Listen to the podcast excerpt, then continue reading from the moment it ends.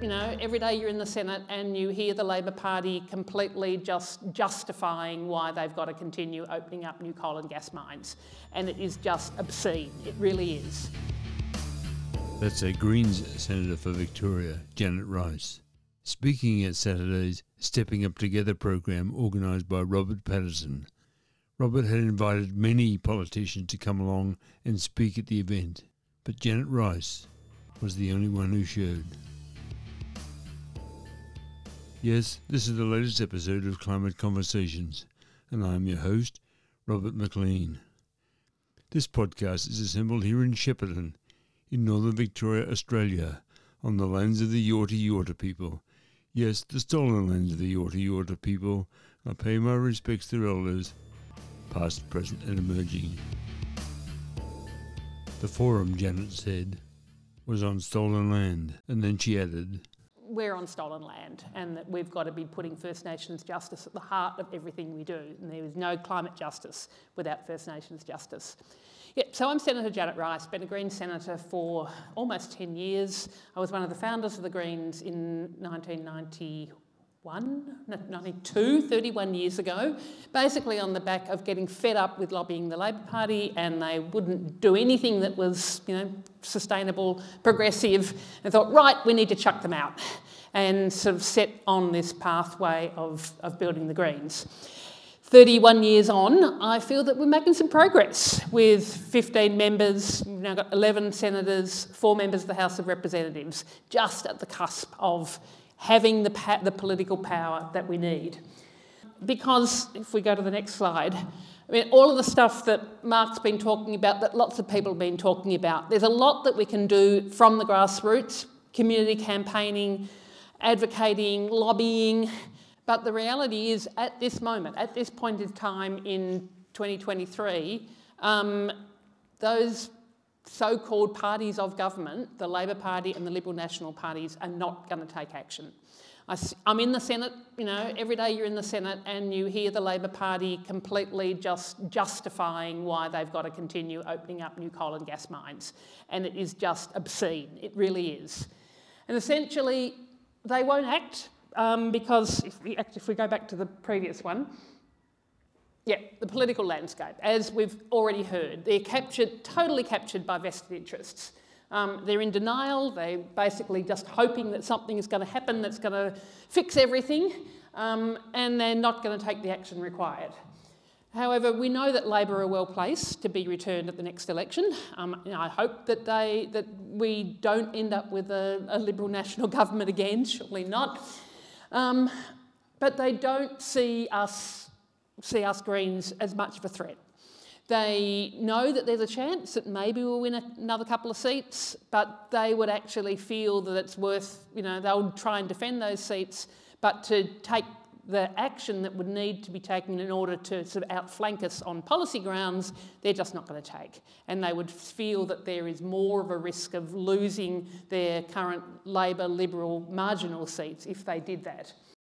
Um, we know that Greens and Independents are growing in strength, but we haven't yet got the numbers to actually have the political leverage. We've got balance of power in the Senate, which means we've got some leverage. We're able to make some small improvements to the safeguard mechanism, um, but not enough. We ma managed to make sure that the safeguard mechanism didn't take us backwards. It meant that our emissions actually, for those affected industries, actually have to fall rather than being able to offset everything. So that's the current, the current political landscape. So if we then go on to the next one, and so as I was saying, that Labor won't act, um, in, there's minimal political pressure for them to do so, and the pressure to not act is so much stronger. Um, uh, there's minimal community pressure. Um, we've got you know, a growing climate movement, but basically mainstream Australia isn't applying pressure to Labor to be taking the ambitious climate action that's needed. We've got the media and other influences reinforcing that Labor's done enough, they're doing better than what Liberal Nationals were doing, so, you know, and that's, that's where the competition lies. Labor, as Mark's presentation has already outlined, absolutely connected at the hip with the fossil fuel industry, culturally and economically. Um, and I think the other thing is, is that they really, they have convinced themselves that there's no use in Australia acting.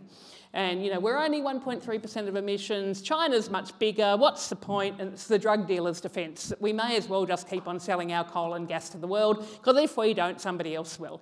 Um, completely ignoring the fact that, you know, we are the biggest exporter of gas in the world, the second biggest exporter of coal. If we actually said we're getting out of exporting our fossil fuels, it would make a huge difference to the amount of, of carbon pollution in the world. Okay, and so effectively, as I said, we've been, as a Green, you know, my sort of adult life's work has been building the Greens to get to the stage that we're on the cusp at the moment of having real political power, having that, having that leverage, knowing that a Labor government would not be able to form government without us being there and they have to get our support. The wonderful power of being in the Senate at the moment, where any legislation, if they haven't got the support of the Lib Nats, they've got to negotiate with us to get th things through, is an incredibly powerful position to be in. But it would be a hundred times more powerful if we we're in that position in the House of Representatives as well. And it doesn't have to be just the Greens, it could be um, you know, with independents as well, anyone that is committed to be taking that action. Then that's going to give us the real leverage. And once we're in there with that real leverage, the potential of then electing more Greens, more independents, actually breaking down the two party system is immense.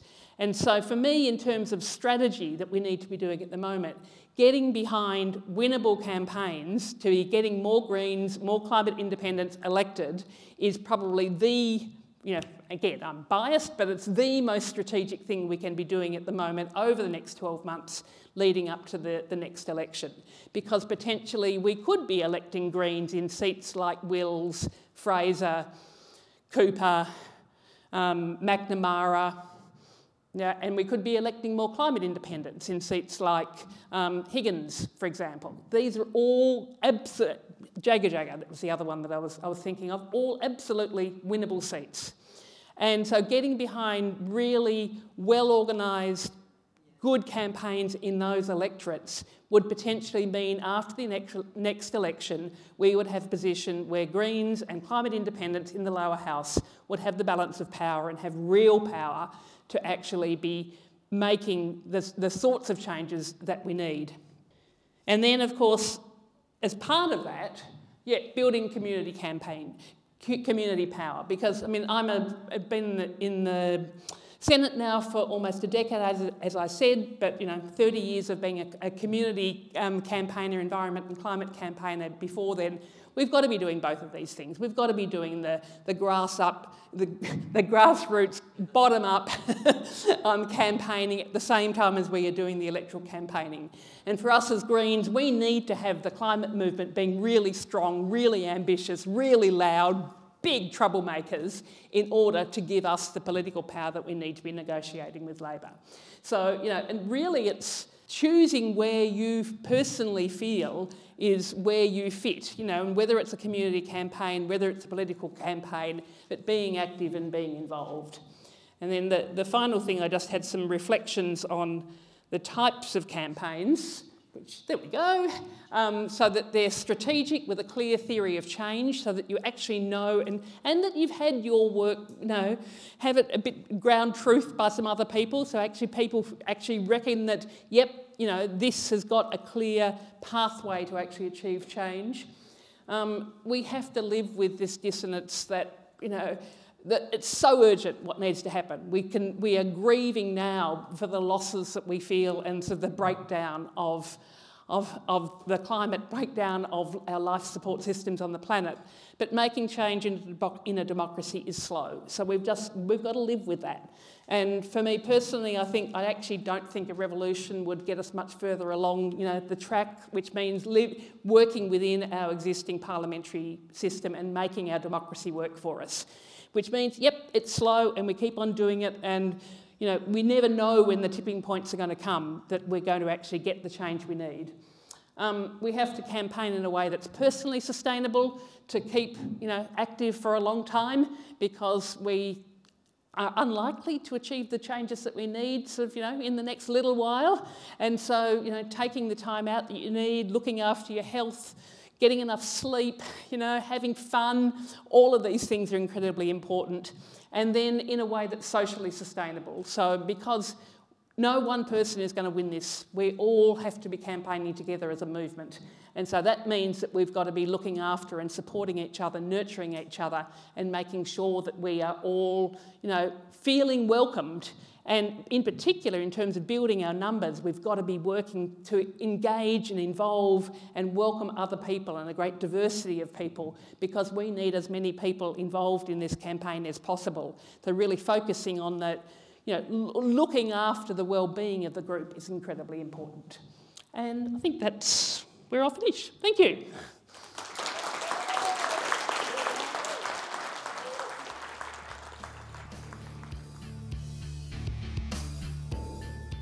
Thank you so much, Janet. I appreciate your enthusiasm, your commitment, and your passion, and your willingness to be involved with such things as stepping up together. That wraps up this episode of Climate Conversations.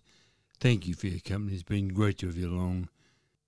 Please, if you enjoyed this episode, and I sincerely hope you did, feel free to share with your friends.